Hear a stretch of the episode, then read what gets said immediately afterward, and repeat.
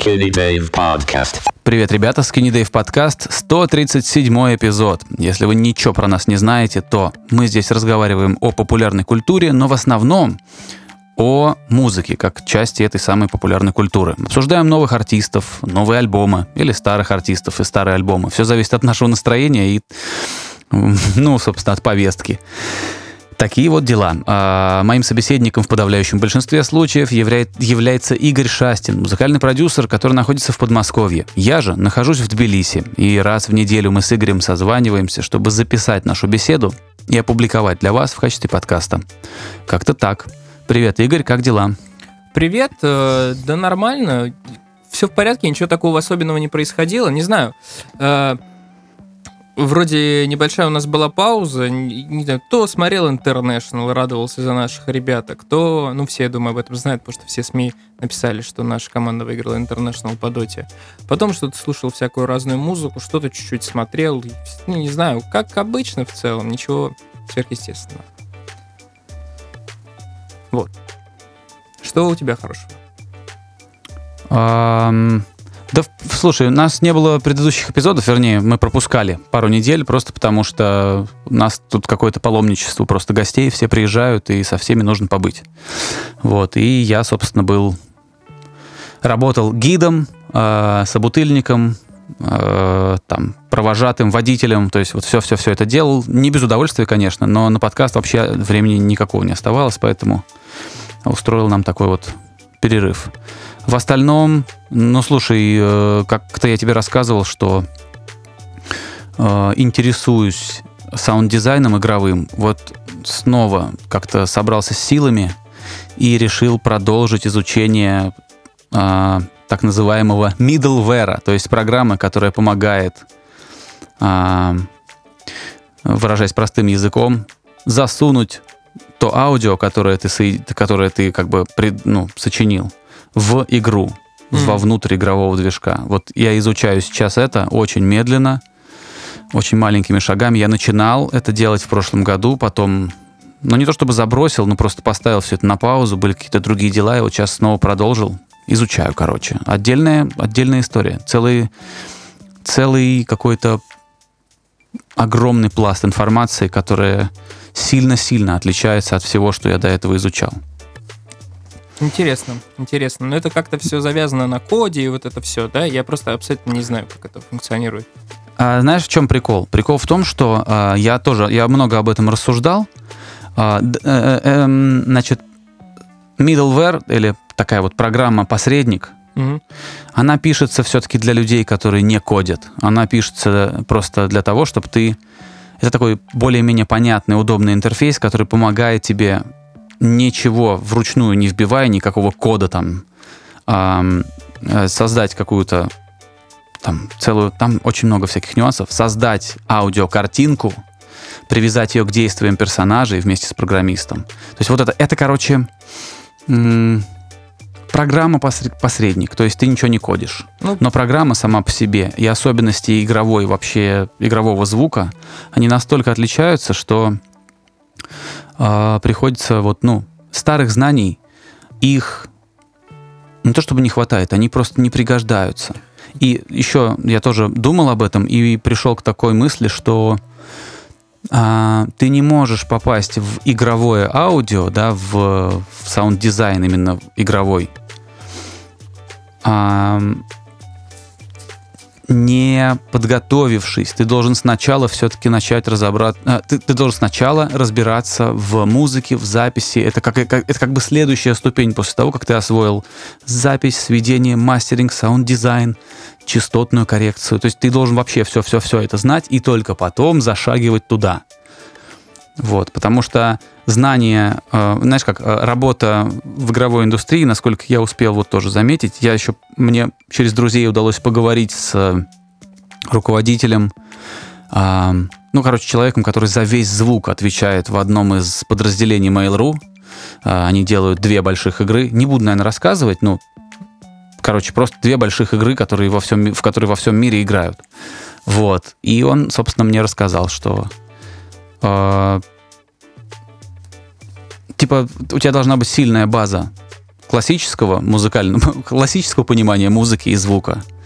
И уже оттуда ты должен выбирать, куда ты растешь. Либо ты дальше в музыке развиваешься, либо ты вот в игровое идешь и так далее.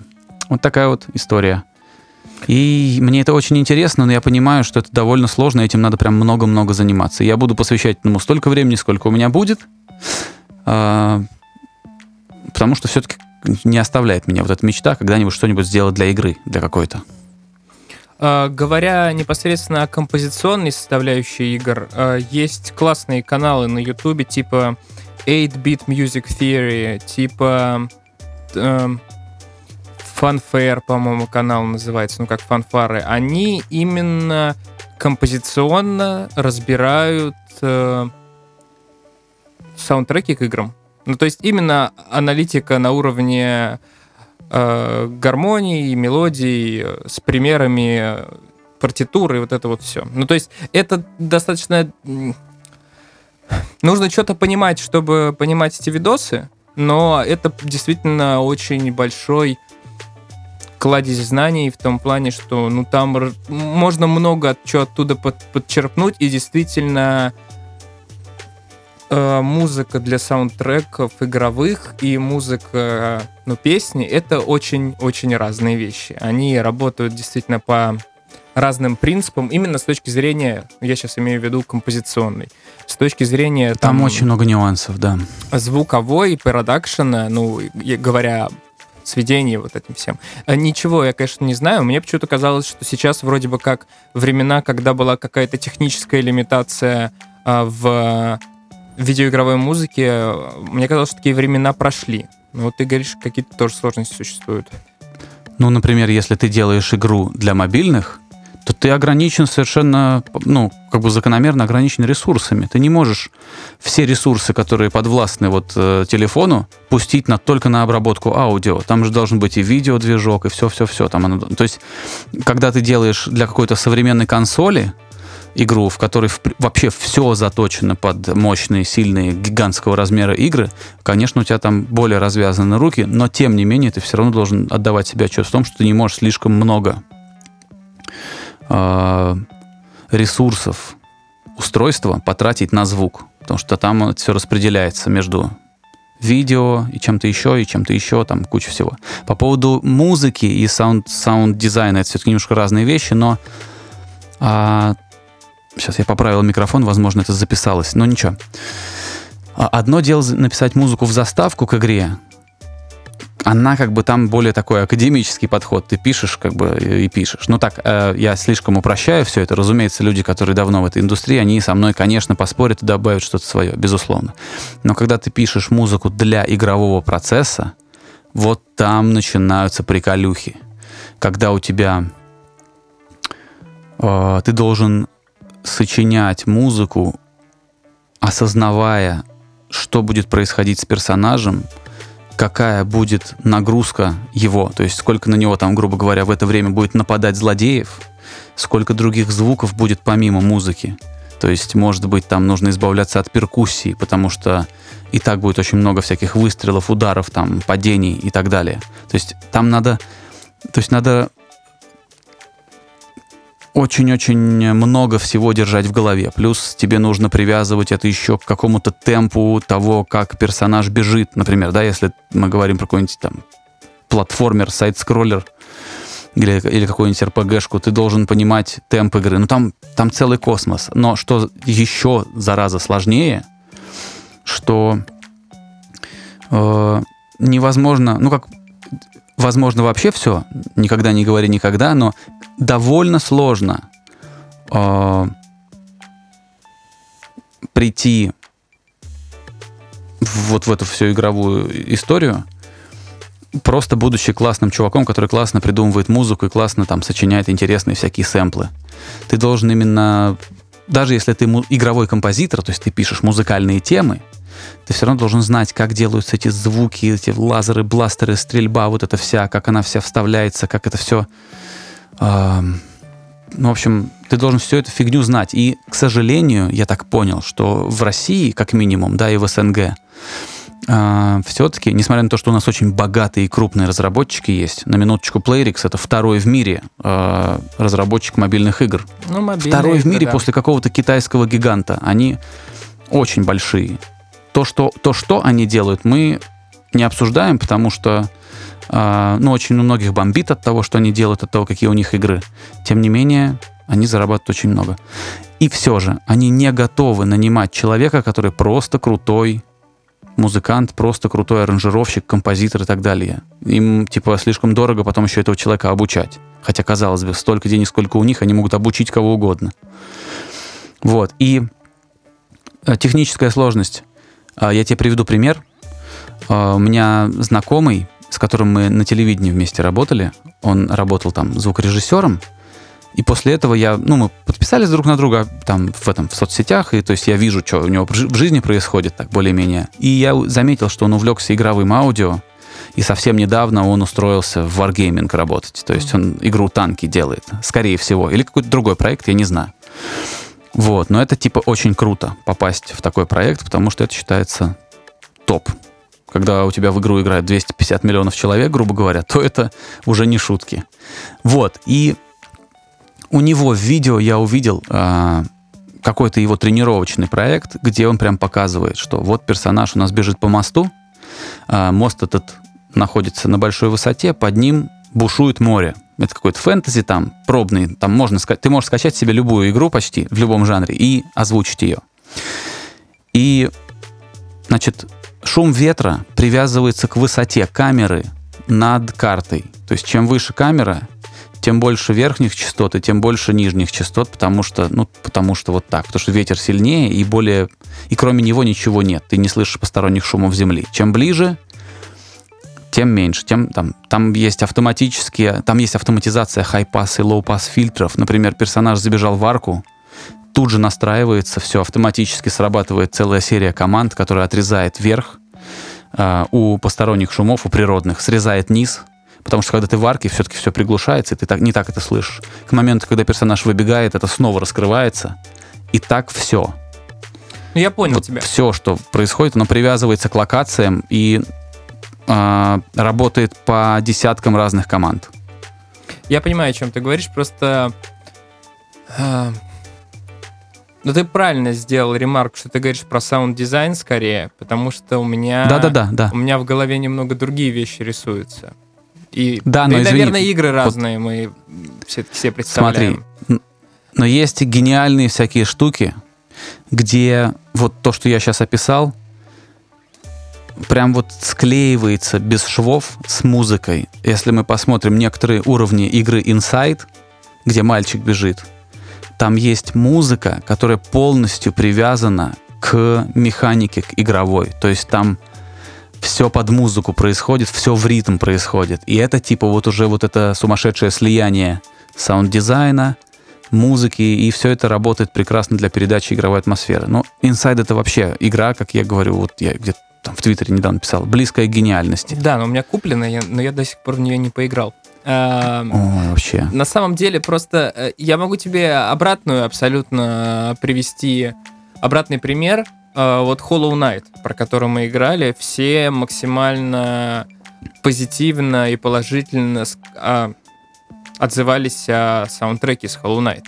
И действительно он очень Да, классный музыка с точки зрения, например, сторителлинга, потому что там действительно лейтмотивы, которые раскрывают персонажей, и вот это вот все. Но при этом вот то, о чем ты говоришь, оно же там практически отсутствует. Там, по сути, играет А вот фоновая музыка. если ты начнешь играть, локациях.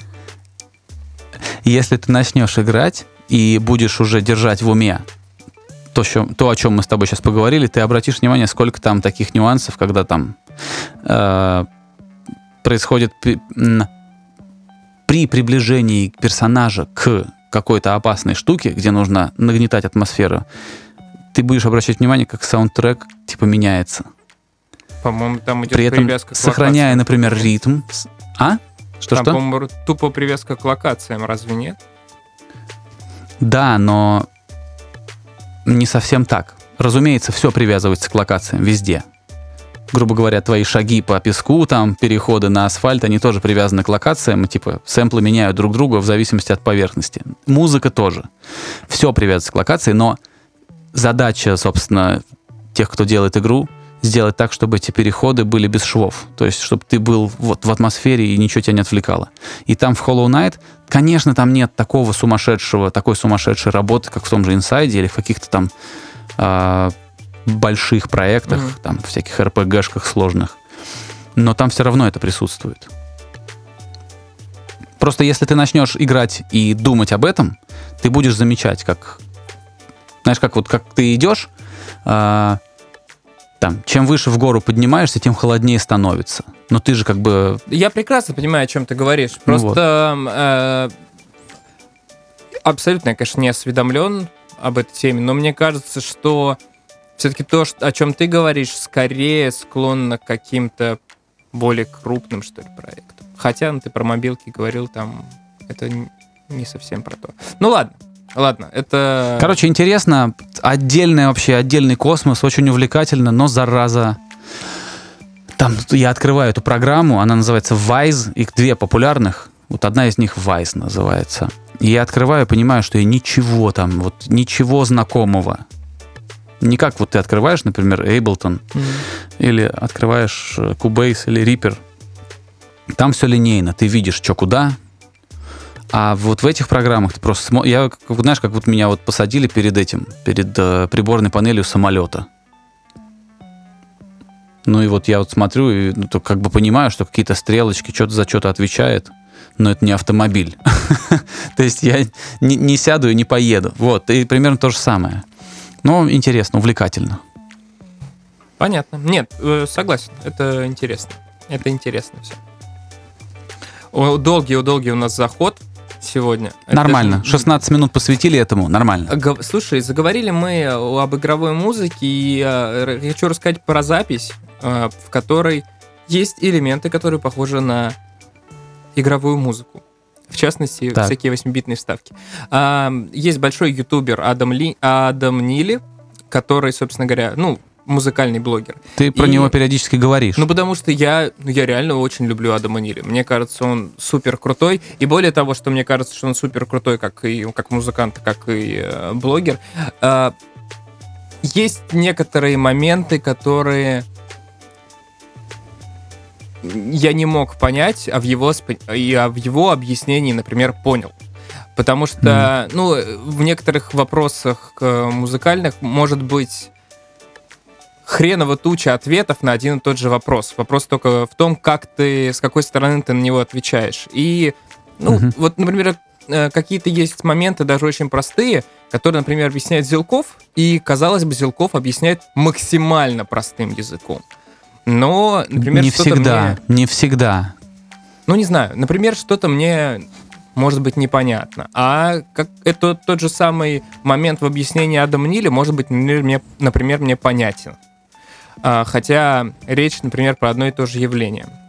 Ну так вот, Мгм. а, в общем, у него есть а, группа, которая называется а, Сангейзер. И у них вышел альбом, который называется Перихилион. И это тот редкий случай, когда у блогера, который реально шарит в своем деле, вышел еще альбом, который можно слушать.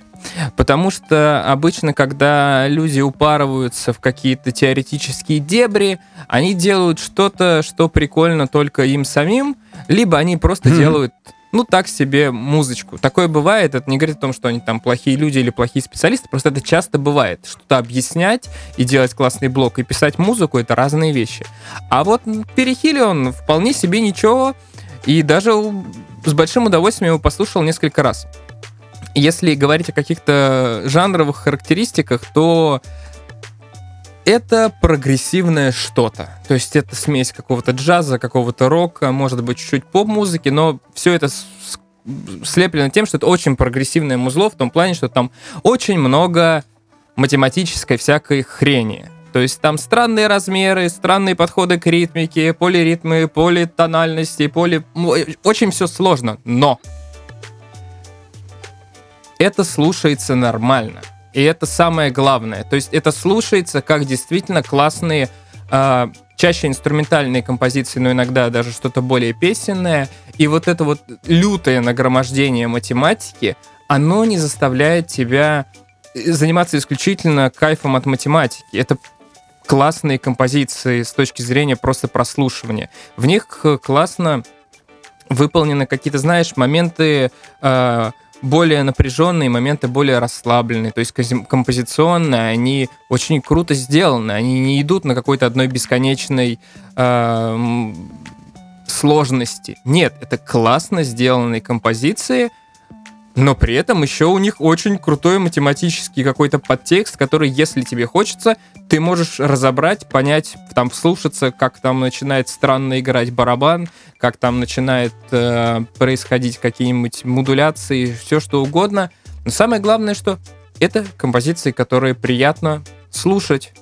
И это самое главное, да. Это самое главное, и это круто очень я удивлен тому, что вот настолько нагроможденный всякой сложностью альбом просто приятно слушать, не вдаваясь в то, как там, что с ним произошло, и вот это все. А, говоря о звуковой составляющей, ну там э, много электроники, иногда она в 8-битность куда-то уходит, а, а так там есть и духовые инструменты жив, живые, и струнные живые, естественно, много бас-гитары, и гитары обычные. В общем, это классный, современный, умный альбом с преимущественно инструментальными прогрессивными треками, но его приятно слушать. Там классные мелодии и у саксофонов, и у гитарок, и интересная работа с вокальными чопами, какими-то отрывками.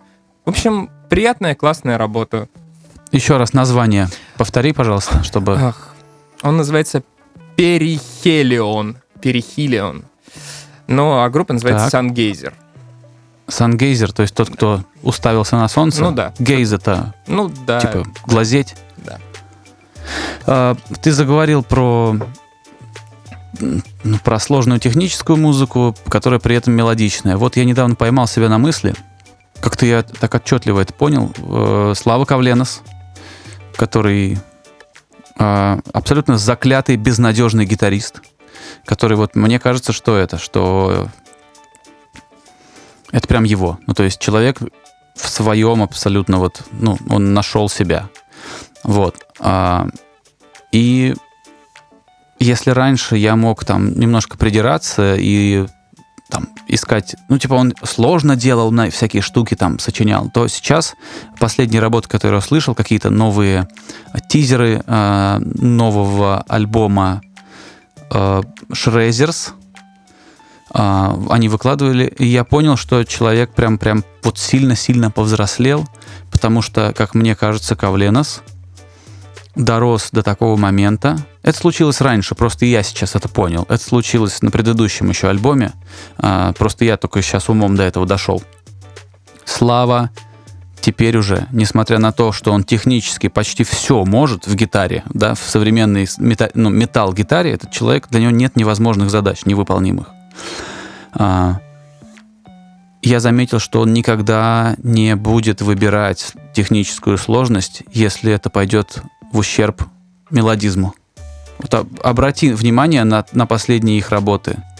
Да, это сложно, да, это как-то там под, подзаморочено, но не слишком. В первую очередь там работа с мелодией идет и с композицией.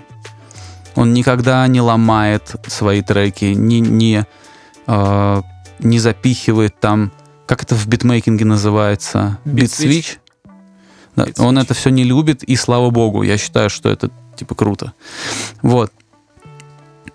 И вот, ну, просто я пришел к пониманию, что Кавленос из просто техничного гитариста превращается в классного музыканта. Это здорово. Это здорово. Да, да, Но да. Техника Опять же, повторюсь. Это лишь инструмент. А, повторюсь, этот переход у него начался давно. Просто я сейчас только это заметил. Э, последнюю еще ремарку по поводу Сангейзера. Это дуэт, а, собственно говоря, Адама Нили и его э, коллеги, который барабанщик. Поэтому там барабанных странностей очень много, поэтому, вероятно, тебе будет интересно послушать, как там одна рука, рука играет один нечетный размер, другая другой нечетный размер. Это забавно. Ну, полиритма. Забавно, да. Вот. Надо будет мне записать все это, пока мы с тобой разговариваем. Я попробую. Слушай, э, тут еще одно какое-то относительно громкое событие среди старых пердунов случилось. У Limp Bizkit вышел новый альбом. То есть э, детям-то, наверное, наплевать, ну вышел, вышел и вышел. Подумаешь, кто-то выпустил альбом. Это знаешь, как если сейчас выйдет новый альбом Scorpions, ну, может быть, наши там отцы порадуются, а я вот буду, ну, как бы, ну, вышел и Ну вышел. Это то же самое примерно с Лимбиски. То есть олдфаги как бы все порадовались, а в целом события, ну, события и события. Но я все-таки этот альбом послушал. Рассказывай, потому что я слышал только Dead Vibes до этого. Мне понравился Dead Vibes, кстати, он, на он удивление. работает. Он работает. Там да. все, там все на своих местах, там вообще ни одной лишней, вот ни одного заусенца. Вот. Что я могу сказать про альбомы, про альбом? Что это, короче, все тот же самый Limp Bizkit. Это очень-очень фанатская пластинка, то есть это прям для фенов, для тех, кто их давно слушает. Там есть все, что, за что их любят фанаты.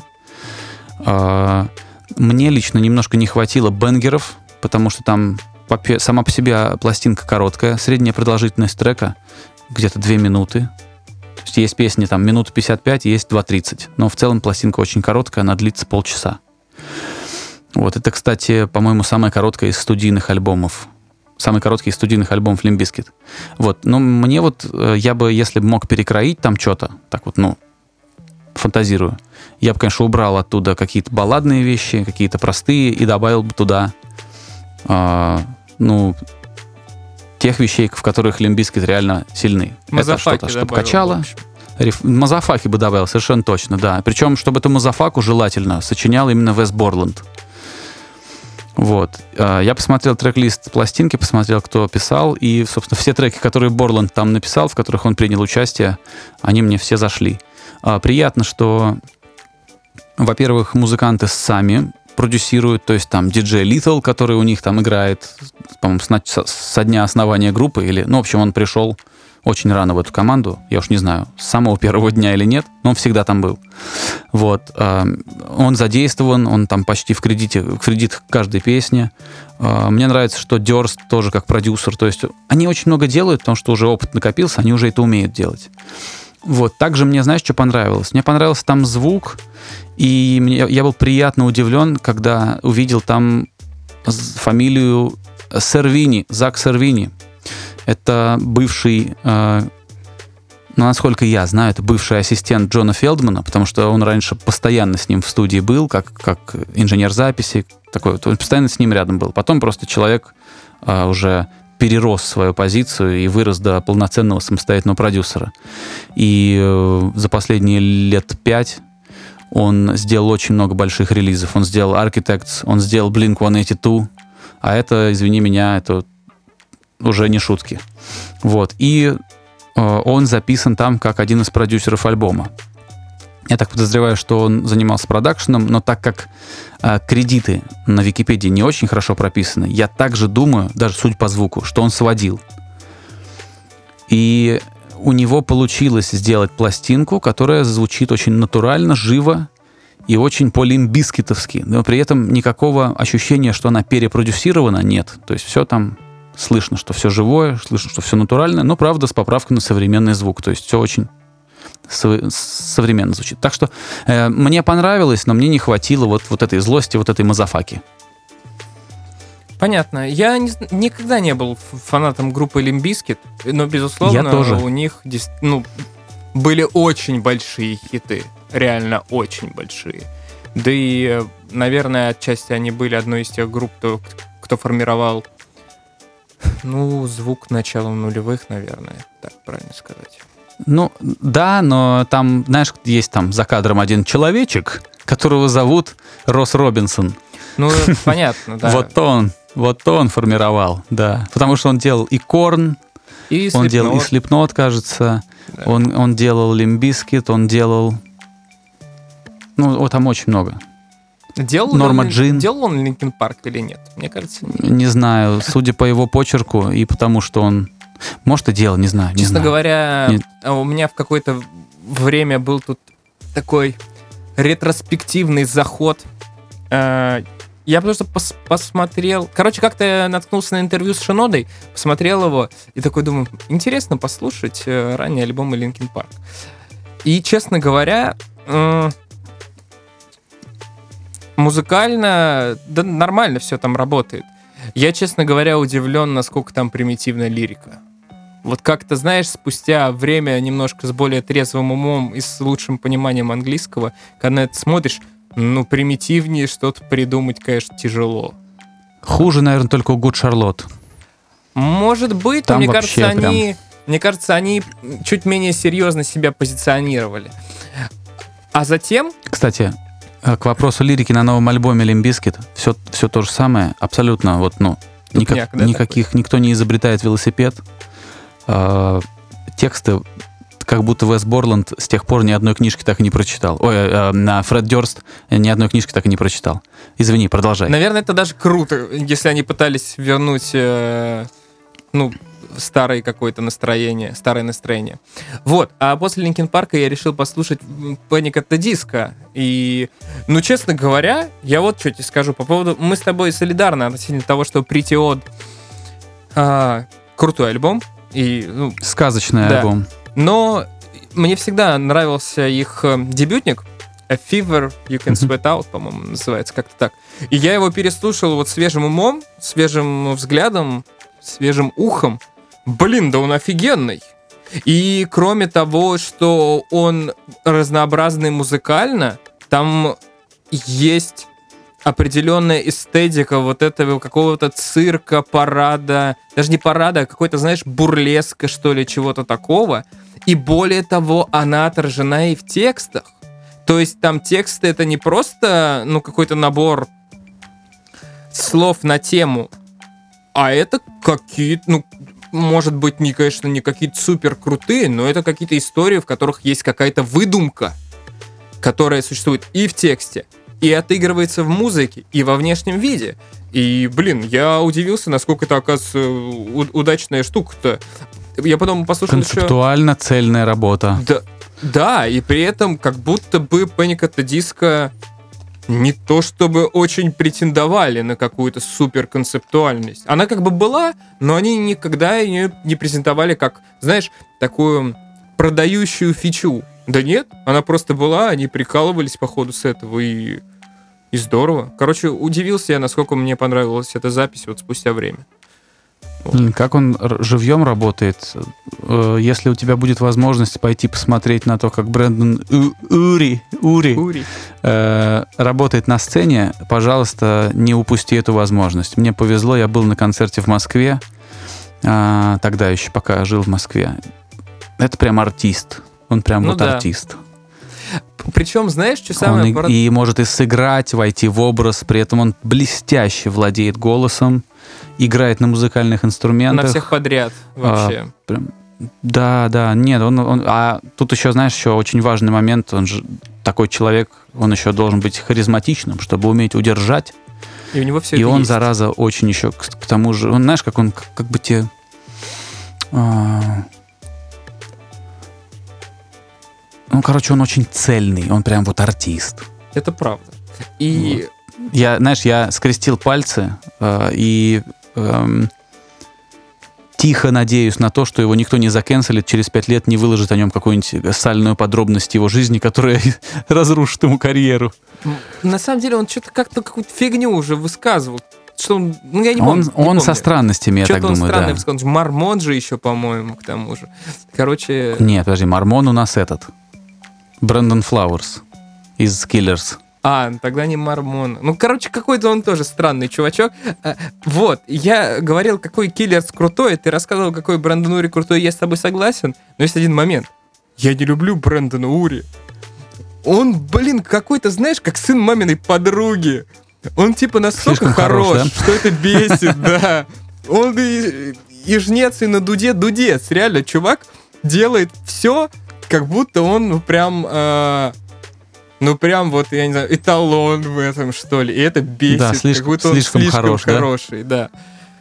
Вот. Как в каком-то телевизионном шоу сказали про красивого мужика. Ну, слишком хороший. Воняло бы от него, что ли, хотя бы. Да, да, да. Брэндон Ури вот абсолютно такой. Говоря о коротких альбомах, ты сказал, что у Limp Bizkit вышел короткий альбом, а Limp Bizkit старая группа. А я скажу, расскажу про новый проект, у которого вышел короткий альбом. Возможно, то, ты что-нибудь слышал об исполнительнице, которую зовут PinkPantheress. Я нет. Ничего не слышал. Это все ты вот этих собираешь, всех этих инди. Это инди, а выстрелила в этом году в ТикТоке. И выстрелила просто охренеть как. То есть буквально в январе что-то там началось и разлетелось по ТикТоку.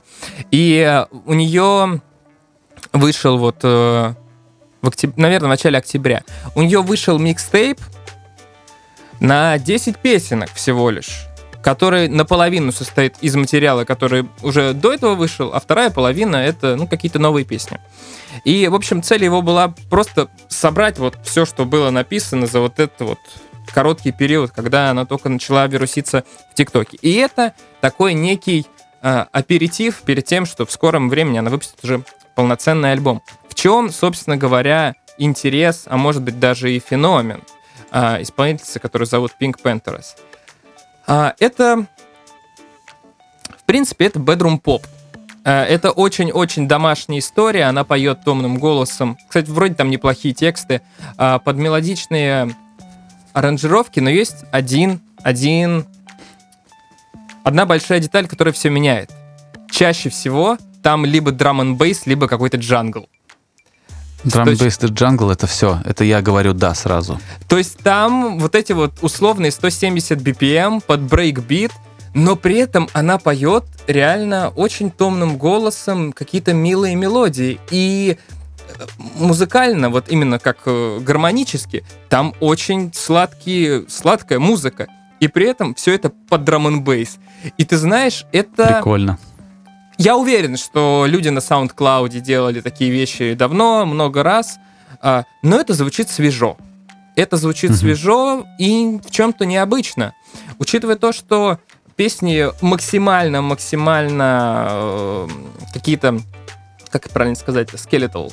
э. Как это сказать? Ну, подскажи мне. По-разному, я не знаю, схематичные. Схема- Ну, короче, они, да, куплет-припев, грубо говоря. Вот, и чаще Тогда всего... шаблонные.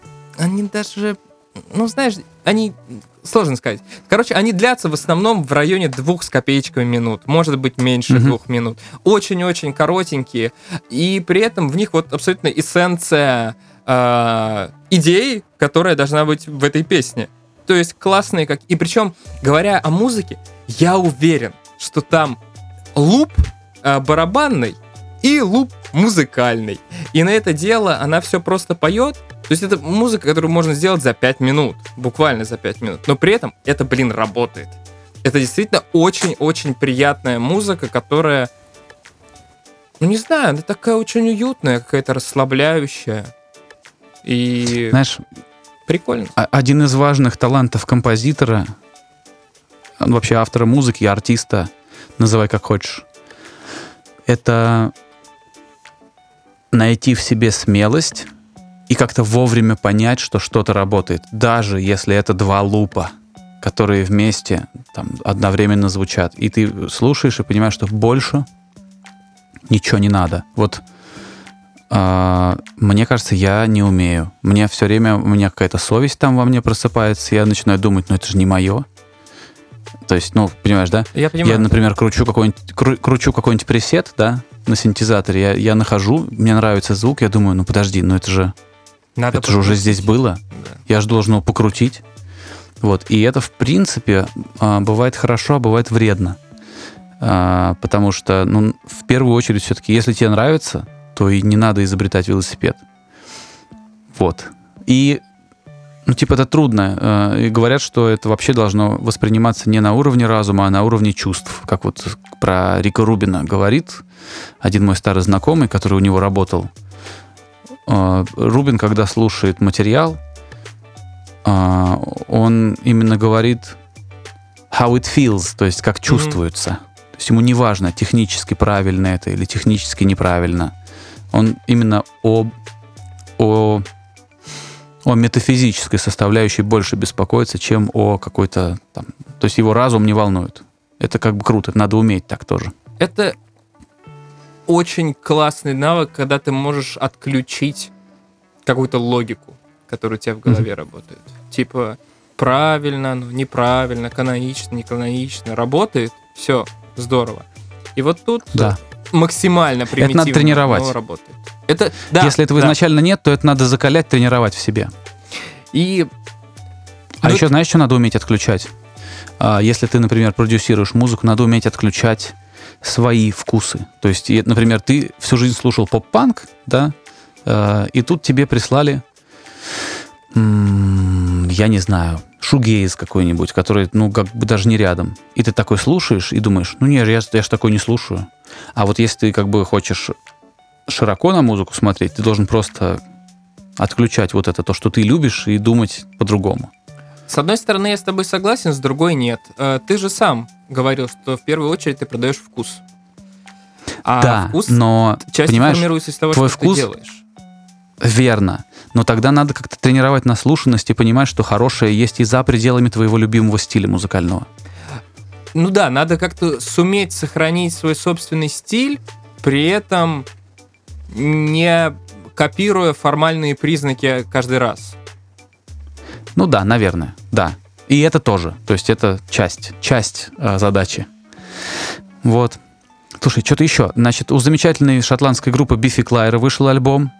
Э, я считаю, что Бифи Клайра одна из лучших современных рок-групп, которая, в принципе, совершенно заслуженно собирает стадионы. Они, по-моему, чуть ли не Уэмбли собирали какое-то время назад. Это замечательная рок-группа. Замечательная. Вот, их там всего три человека. Я тоже, мне повезло, я был на концерте, правда, в этом, в, в Йоте. Я не знаю, как она сейчас называется, Йота Space. По-моему, она переименовалась, но это не точно. Ну, не важно, важно, что звук был плохой, а группа охеренная. Вот, но это как бы они не виноваты, это уж как там, как на площадке нарулили, какой там, там, если нет никакой обработки акустической, если комната не готова, то трудно что-то там наколдовать. Вот. Но группа блестящая, альбом называется The Myth of the Happily Ever After. Я даже не знаю, как это перевести по-простому на русский. Да, мне кажется. Um, happily ever. Слушай, ну я не буду это просто переводить. Кто захочет, э, посмотрит. Это они говорят, что а, это концептуально продолжение их предыдущего релиза. Вот. И тут что мы имеем? Тут мы имеем, ну, как бы Бифи Клайро и их сильные стороны. Их э, умение сочинять крутые песни, но при, при этом делать их как-то сложно. Они сложные.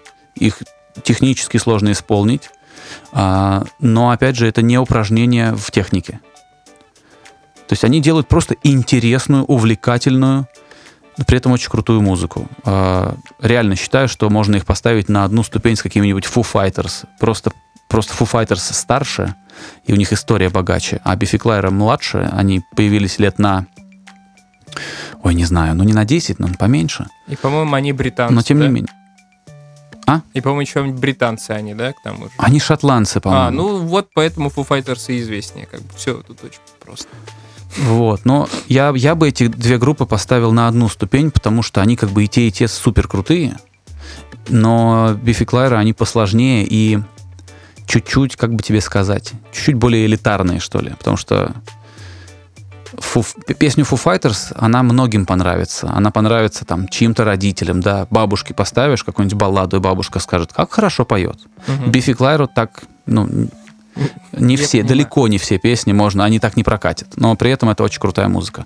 Вот, очень советую тем, кто любит натуральный, э, дерзкий, бескомпромиссный рок-н-ролл. Хороший такой вот, ну, там они не выбирают выражений, там у них есть, э, там у них сложные тексты с большим количеством всяких метафор, при этом с матом, то есть они, им не важно там радио, не радио, телевизор, не телевизор, это рок-группа. Это вот. круто. Мне очень нравится, что у нас такие артисты есть, и очень не нравится, что их мало. Вот. Э, что-то еще выходило. Там у Оксимирона что-то должно выйти. И Это пока мне... неизвестно. А мы можем... Мне мы вообще можем... пофигу на самом деле. А, я не ждал его альбома и никогда не любил этого артиста. Мне кажется, он слишком многословен и... Ну давай, раз ты поднял тему, я тогда быстренько выскажу свое мнение. Мне кажется, что он, не знаю, будет альбом, не будет, но мне кажется, что он абсолютно в луз-луз ситуации. Что бы он ни сделал, это как будто бы будет ну, типа, вообще мимо кассы. Я не знаю, я не представляю, что он должен сделать, чтобы это действительно было плюс-минус общепринято считаться крутым. Потому что, мне кажется, его подача вообще мимо устарела, его продакшн никогда не был крутым. А, и вот это вот все сейчас как-то, как будто бы оно вообще не нужно. Вообще, на самом деле, ты, я понимаю, что ты хочешь закруглиться, но я хочу сейчас э, последнюю свою мысль сказать по поводу Оксимирона. Конечно, конечно, нет. Говори, говори. Мне, То, что я говоря, сейчас почесал бровь, не значит, что я хочу заканчивать. Э, мне, честно говоря, кажется, что парадоксальность Оксимирона в том, что несмотря на то, что он был огромной вспышкой и как бы, ну вот он был значимой персоной в тот момент, когда русский рэп заходил на какой-то новый виток, но складывается такое впечатление, что он вообще ни на чего не повлиял. Ну, то есть в музыкальном, э, в плане того, какие песни выходят. Вот как будто ты можешь убрать Оксимирона, да. и вообще ничего не изменится.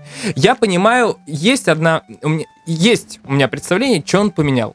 Он как будто бы своим появлением, с тем, что он дохрена заумный, он снял какую-то, знаешь, с русского Маргинально. рэпа маргинальность. рэп перестал быть маргинальщиной, да, да, да, потому да. что, знаешь, когда Антон Долин говорит в своем там каком-то подкасте про Оксимирона, да, и когда его приглашают на вечерний Ургант, это уже все, это уже часть массовой культуры. Да, да. Он снял эту границу. Да, да. Убрал ее. Абсолютно, абсолютно. Вот э, с точки зрения социокультурной, да, Оксимирон очень важную роль сыграл. С точки зрения музыкальной, мне кажется, что современные там нынешние рэперы, рэперы, которые там появились три года назад, может быть, даже пять лет назад, что было Оксимирон, что нет, как будто бы вообще все равно. Хотя я знаю, что кто-то там высказывался, что вот он там повлиял, там на них там оказал, там вдохновил, но ты этого Оксимирона вообще не слышишь ни в одном а, современном... У него мало подражателей.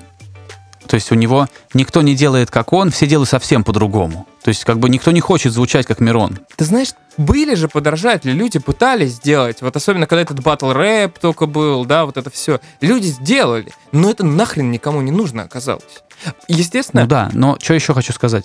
А, а, по поводу Слушай, он сам, он сам, кажется, где-то говорил и чуть ли там ну, периодически об этом напоминал, что он никогда особо музыкантом и не был. Он, он, он не претендует на то, что его музыка какая-то крутая. И продакшн там никакой. Ну, в общем... Он никогда не выезжал за счет интересного звука, как, как например, он... скриптонит. Да, у Оксимирона звук все время... Ой, ну как бы, блядь, ну... Да он и по тем временам так себе был, мягко говоря. Не, не из-за музыки его люди слушали. Просто детям понравилось, что кто-то заваливает их умными словами. Это мое мнение. Потому что мне вот, когда я слушаю вот этот вот, э, вот этот вот шквал заумных слов, да, я понимаю там все.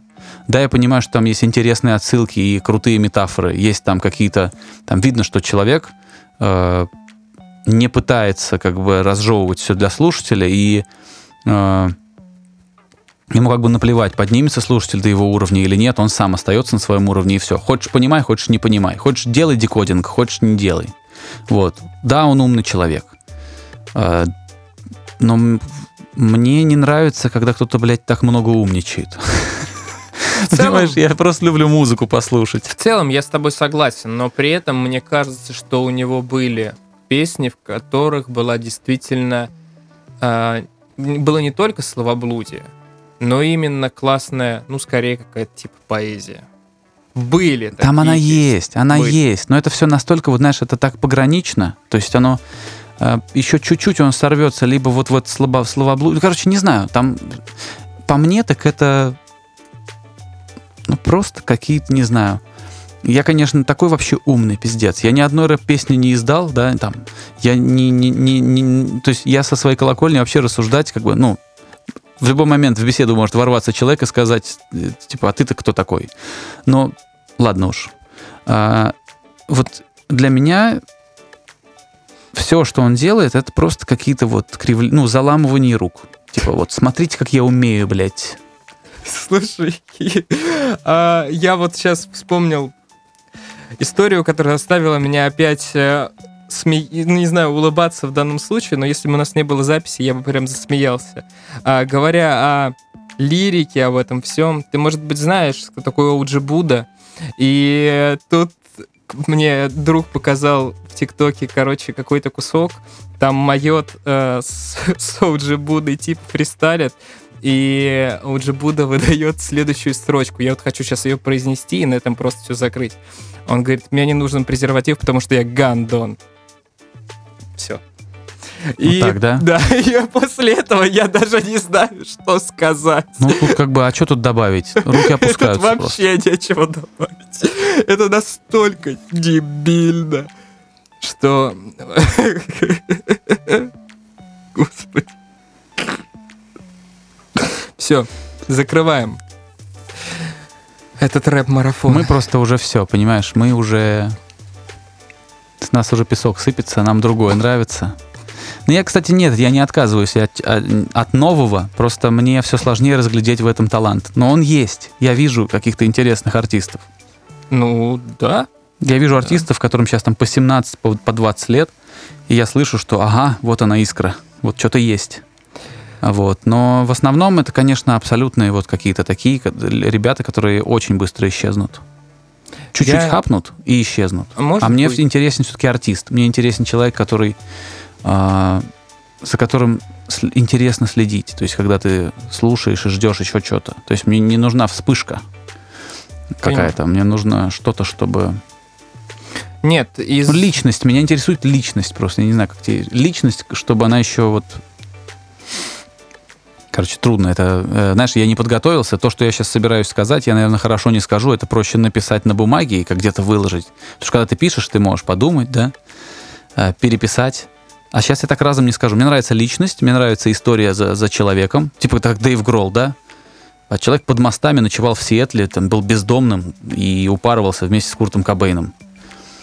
Вот. И теперь вот он собирает стадион 86 тысяч зрителей там на Уэмбли в 2006 году они собрали. Или там в 2008. То есть мне нравится смотреть за тем, как человек идет куда-то. И при этом он талантливый. Ну да. А говоря вот э, относительно известных исполнителях, которые при этом ну, делают интересную музыку, и мне хочется еще раз отметить Куока. Мне кажется, да, он, да, да, безусловно, он, он молодец. молодец. Я недавно что-то послушал, у него опять хорошо. Он, э, он, он, там у него стало меньше рэпа, стало больше электроники, и мне кажется, это исключительно плюс. Я какой-то период в этом году слушал очень много его песен, и они классно работают. У него... Я все жду, когда уже он получит то, чего заслуживает. Я думаю, не что получит. он должен быть гораздо более популярным. У него все-таки немножко требовательная, наверное, к слушателю музыку. Ты как будто должен ты должен провести какую-то эмоциональную работу, чтобы въехать в Куока. Хотя... Поэтому хотя, что? Поэтому он всегда будет немножко на втором номере? Я Вторым думаю, да. номером-то? Не Я будет думаю, в да. топе? Да, я думаю так. При этом э, последние песни его, ну, та же самая «Птица», которая мне... Ой, не «Птица». «Птица»-то как раз она э, тяжеленькая. «Воздух».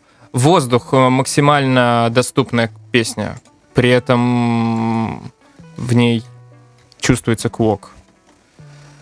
Вот, люблю Сейчас, подожди, я Квока. посмотрю, что я у него видел, я тебе скажу. А, Но у него и альбом выходил в прошлом году классный, и EP выходила классная, которая здорово звучала, и синглы затем выходили крутые. Так, погоди, месяц назад вышла «Корида». Корида мне не очень понравилась, это такой больше А трэп. мне нормально прям. А мне прям нормально. На одном дыхании Мне воздух послушал. очень понравился. Очень понравился воздух. Вот я его пропустил. Вижу, два месяца назад клип вышел, я не послушал. У- Мне очень понравился. Но он такой более Послушаю. электронно танцевальный. То, что у человека есть вот это вот что-то, что-то в нем есть, это абсолютно точно. У него есть чуйка, он понимает, как надо. Э, Ну, Может быть, классно. даже умом не понимает, но чувствует, как надо. У него ну, нерв в музыке у него есть. Вот. Ну вот, знаешь, давай скрестим пальцы, чтобы все у него не, не, не- не этот, чтобы он все-таки получил столько, сколько ему нужно, чтобы не остановиться. Потому что Ну, одна из самых больших трагедий это, это человек, который вынужден завязать с тем, что он делает, просто потому что он не видит от этого должного, как сказать, не получает столько, сколько отдает. Надо, чтобы получал. Артист должен получать взамен что-то. Да. Любовь, признание, деньги, обязательно. Вот.